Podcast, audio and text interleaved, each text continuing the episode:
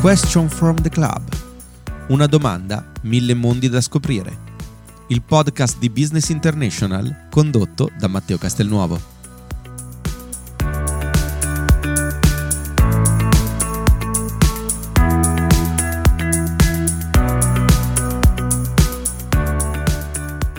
Buongiorno a tutti e benvenuti nella nostra Voice Room Question from the Club. Come sapete ogni settimana cerchiamo di proporvi delle interviste, delle opinioni che possano in qualche modo essere utili anche per comprendere la situazione attuale nel mondo del business e dell'impresa, ma anche diciamo tutto un po' il, il comparto del management e di quelle skill che sono sempre più necessarie. In questa giornata abbiamo voluto dedicare l'argomento della nostra chiacchierata al mondo della negoziazione, in modo particolare in un momento in cui il distanziamento sociale la digitalizzazione hanno cambiato un po' gli schemi di quelli che sono anche proprio i rapporti commerciali tra le parti, ma anche tra i diretti autori di questi accordi, quindi tra i professionisti, tra i sales manager che vanno a gestire queste conversazioni e eh, queste eh, diciamo, negoziazioni. Per l'appunto, eh, abbiamo voluto invitare per parlare di questo argomento un esperto di fama nazionale ma anche internazionale eh, che è co-founder di ADR Center, un'azienda, un'agenzia diciamo che aiuta appunto nella strutturazione degli accordi tra le parti e eh, anche esperto di negoziazione in senso generale. Leonardo D'Urso, buongiorno Leonardo, grazie di essere con noi. Salve a tutti e grazie per l'invito.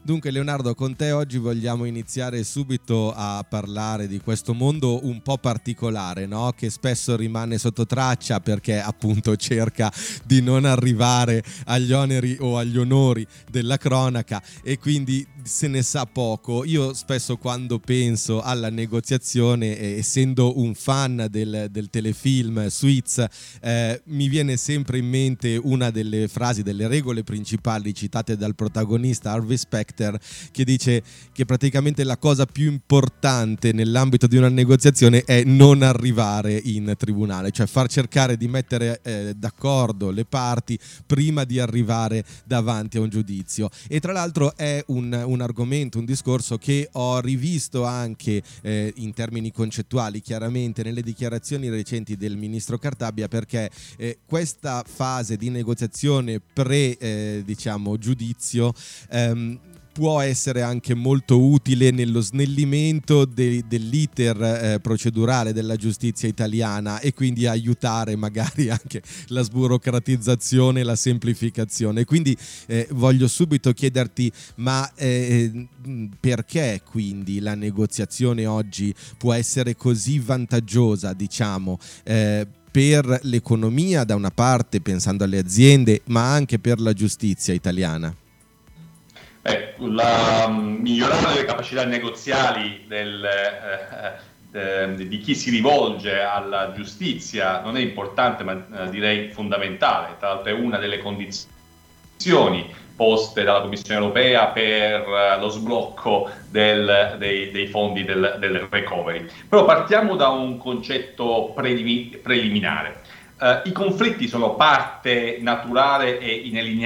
ineliminabile di ogni organizzazione, di ogni comunità e ci sono solo tre modi per risolverli. Il primo, la forza o l'autorità, il secondo la, la, legge o le regole, cioè poi il ricorso al tribunale, e infine la negoziazione diretta tra le parti o facilitata da un uh, mediatore. Ecco, escluso il primo metodo della forza dell'autorità, se per risolvere ogni conflitto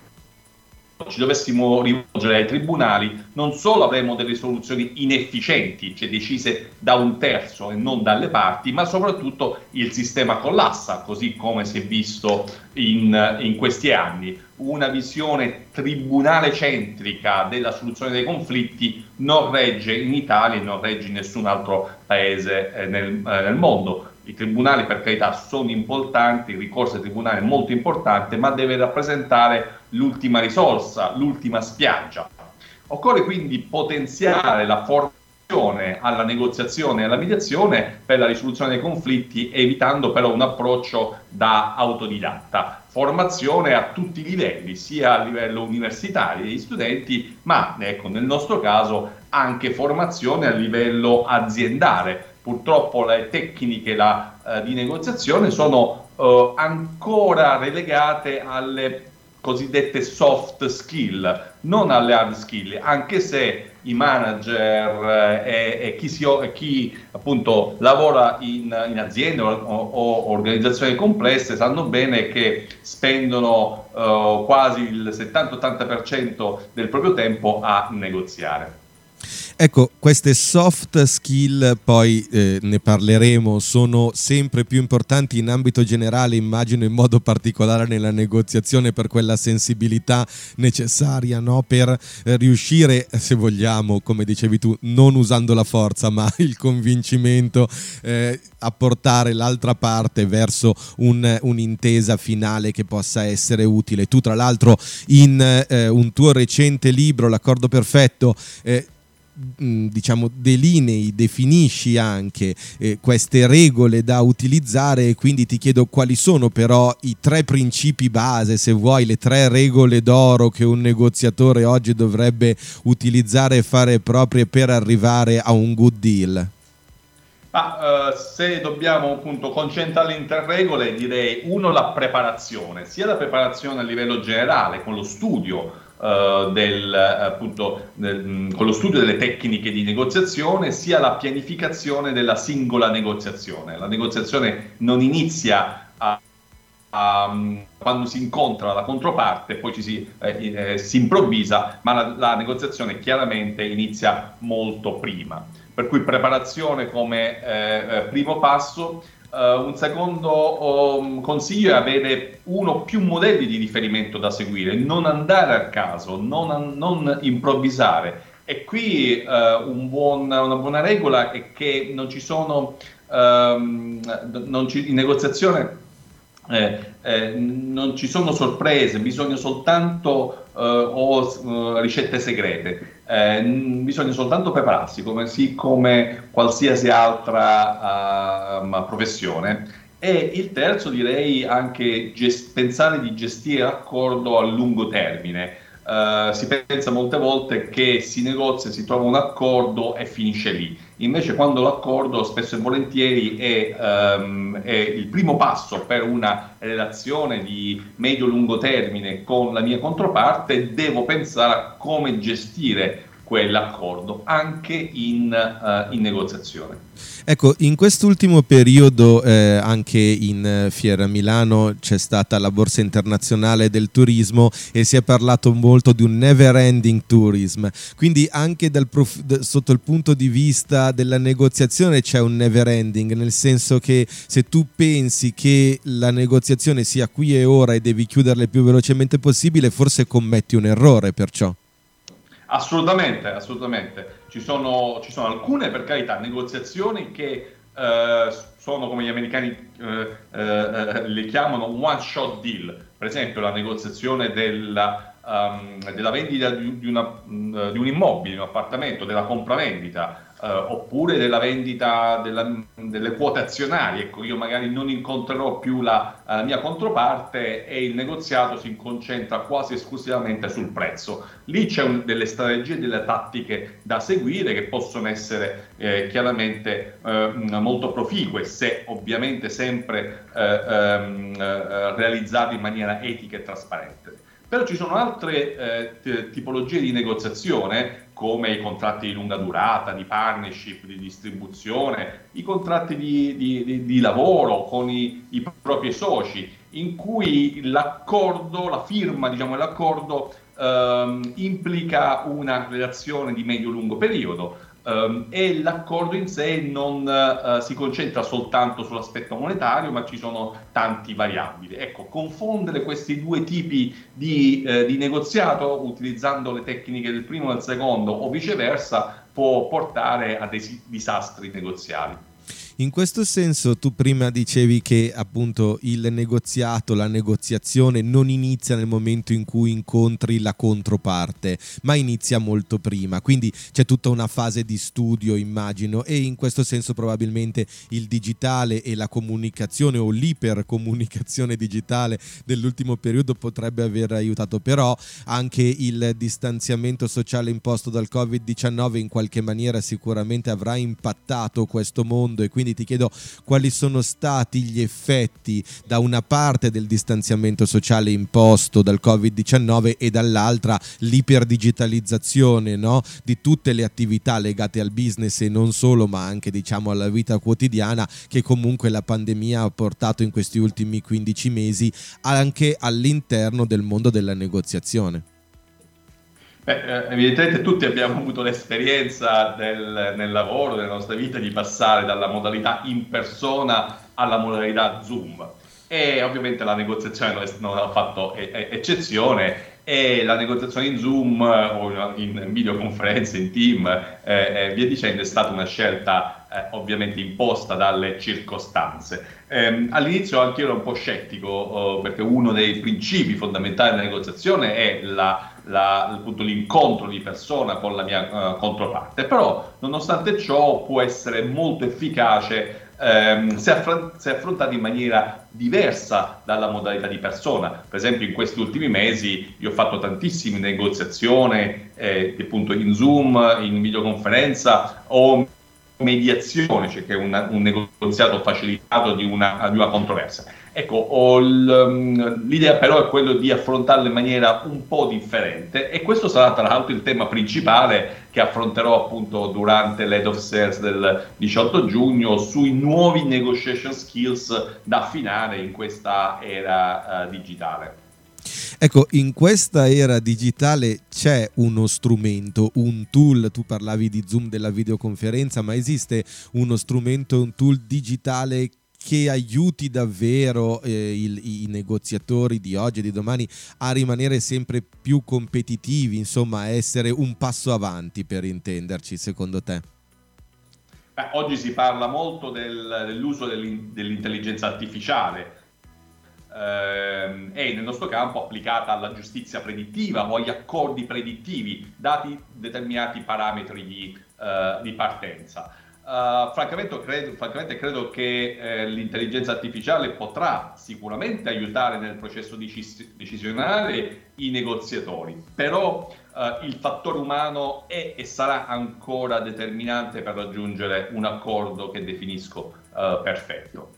Ecco, è chiaro che il fattore umano e il, il contatto, no? come dicevi anche tu prima, cioè la, la sensibilità, la, l'intelligenza emotiva, se vogliamo, eh, che è necessaria per andare a concludere in maniera positiva o propositiva un accordo è molto importante, però è importante probabilmente anche eh, diciamo l'approccio che un negoziatore deve avere sia magari quando vai a trattare un, una negoziazione istituzionale diciamo tra paesi sia quando vai a trattare una negoziazione commerciale quindi tra, tra aziende. Perciò ti chiedo qual è la differenza di approccio e soprattutto quali devono essere magari eh, i cardini, i criteri principali da considerare per impostare una buona strategia di eh, negoziazione? Innanzitutto occorre sempre tenere presente che si negozia eh, con persone e non con paesi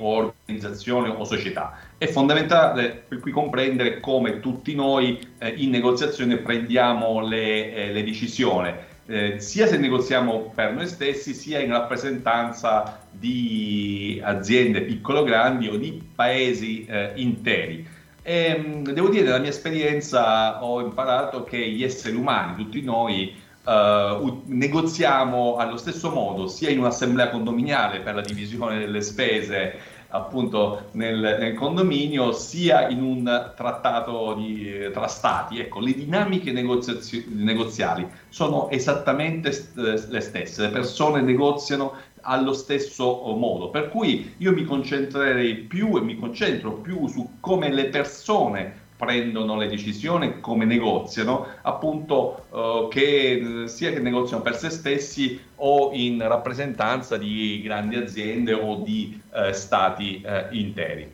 Quindi vai più, diciamo, sulla fase, come dire, emotiva, se vuoi, vai più a cercare di cogliere lo spunto giusto dal rapporto e dalla relazione con la persona piuttosto che eh, diciamo dalla, dallo storico aziendale o istituzionale?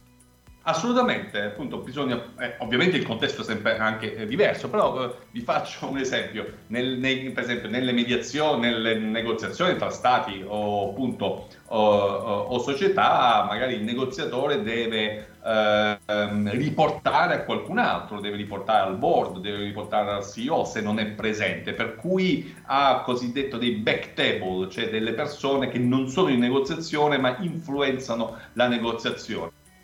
E allora qui eh, uh, um, un consiglio, una tattica negoziale è quello di aiutare la mia controparte a scrivere il suo winning speech, cioè di ritornare da chi decide o chi deve ratificare la, eh, il risultato per uh, raccontargli come ha vinto lui in negoziazione. Cioè noi dobbiamo aiutare la nostra controparte. Ecco, anche là, tornando per esempio in un, in un negoziato di una controversia ereditaria, le parti magari eh, in, al tavolo negoziale devono ritornare e, mm, eh, e, ne, e, rinegoziare internamente con propria moglie e con proprio marito. Non cambia molto se, sì, appunto, se questo winning speech viene eh, riportato appunto o all'interno della propria famiglia o all'interno della propria organizzazione. Quindi diciamo tu anche nel tuo libro eh, vai a sottolineare ogni volta che si finisce un negoziato eh, si pensa sempre cosa avrei potuto fare meglio. Diciamo che nell'ottica del winning speech, quindi si può dire uno de, degli obiettivi principali è scrivere nel, nella maniera migliore possibile il winning speech della controparte per Della... cercare di convincere gli altri. Sembra, sembra controintuitivo ma è molto molto importante. Eh, quali quali possono essere però gli altri rischi o le altre difficoltà, se vogliamo, eh, che un negoziatore può incontrare o che principalmente devono essere tenute presenti da un negoziatore? Ma ci sono oh, t- diciamo, tante eh, difficoltà. Il eh, rischio maggiore, ecco, se noi vogliamo tendere all'accordo cosiddetto perfetto, cioè noi non ci accontentiamo subito, uno del, dei difetti, per esempio, del negoziatore inesperto, come dico io, autodidatta, è quello di accontentarsi troppo presto, cioè eh, quando si trova un minimo comune denominatore delle controparti si chiude subito l'accordo e si pensa già all'accordo successivo, lasciando sul tavolo eh, valore per entrambi. Ecco, se noi vogliamo cercare di uh, um, arrivare un po' alla frontiera di Pareto, cioè di massimizzare il, um, uh, il risultato negoziale, dobbiamo anche uh, rischiare di rompere le trattative, soprattutto quando um, trattiamo e negoziamo sul primo modello, sul primo modello di competizione, di una trattativa one shot deal. Ecco, Uh, dobbiamo scoprire qual è il vero punto di rottura della controparte e dobbiamo rischiare, dobbiamo rischiare di rompere le trattative, ovviamente cercando di pianificare di ritornare al tavolo della, um, del negoziato. Ecco, questo il rischio ovviamente se si rompono le trattative di non tornare più al, al tavolo negoziale. C'è stato un momento nella tua carriera, insomma, che ti ha portato in molteplici paesi nel mondo e con molteplici aziende eh, al tavolo della negoziazione in cui hai deciso,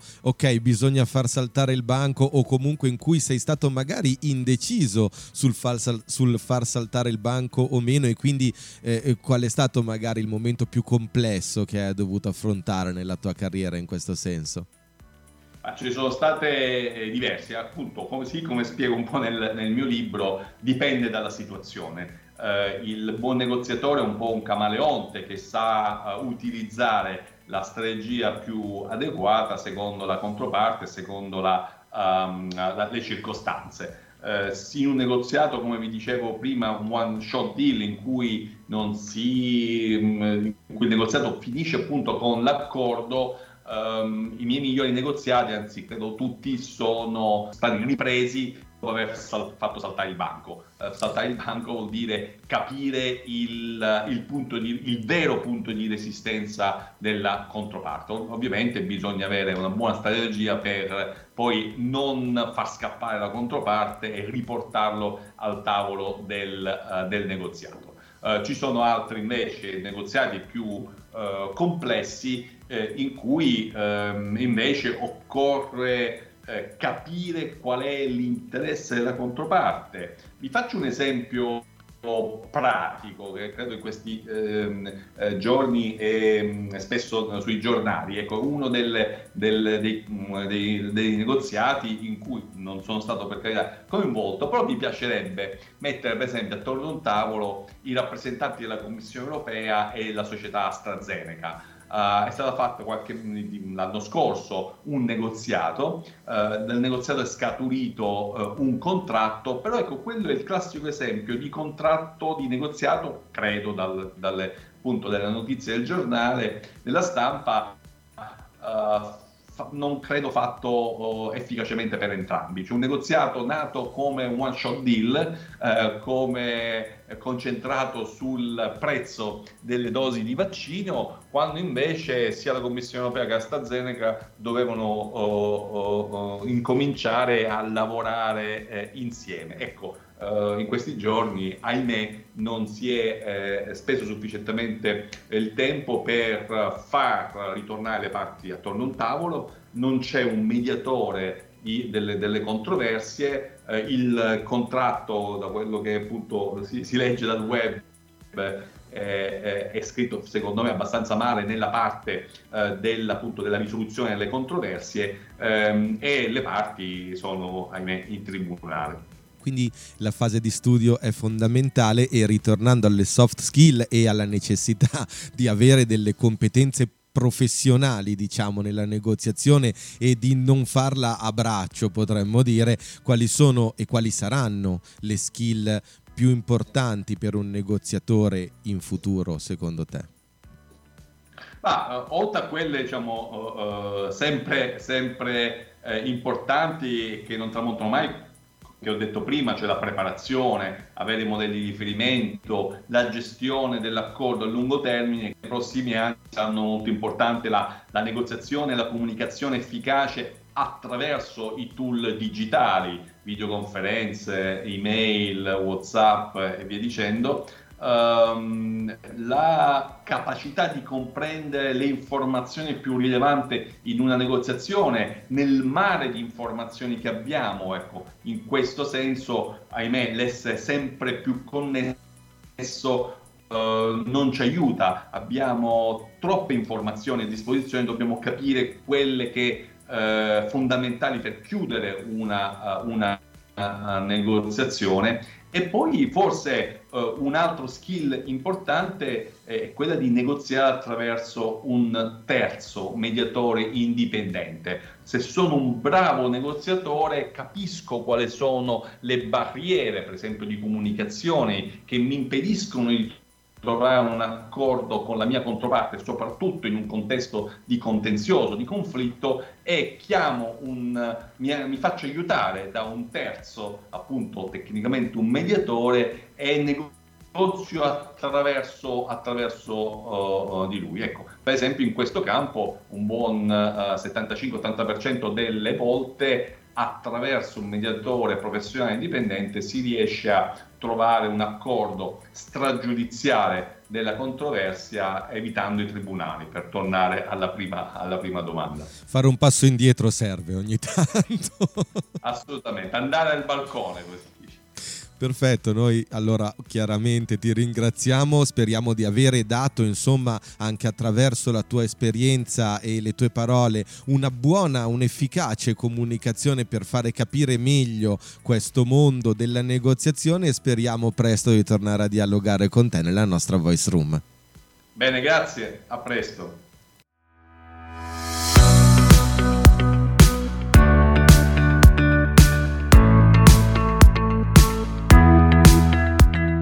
Avete ascoltato Question from the Club, il podcast di Business International condotto da Matteo Castelnuovo.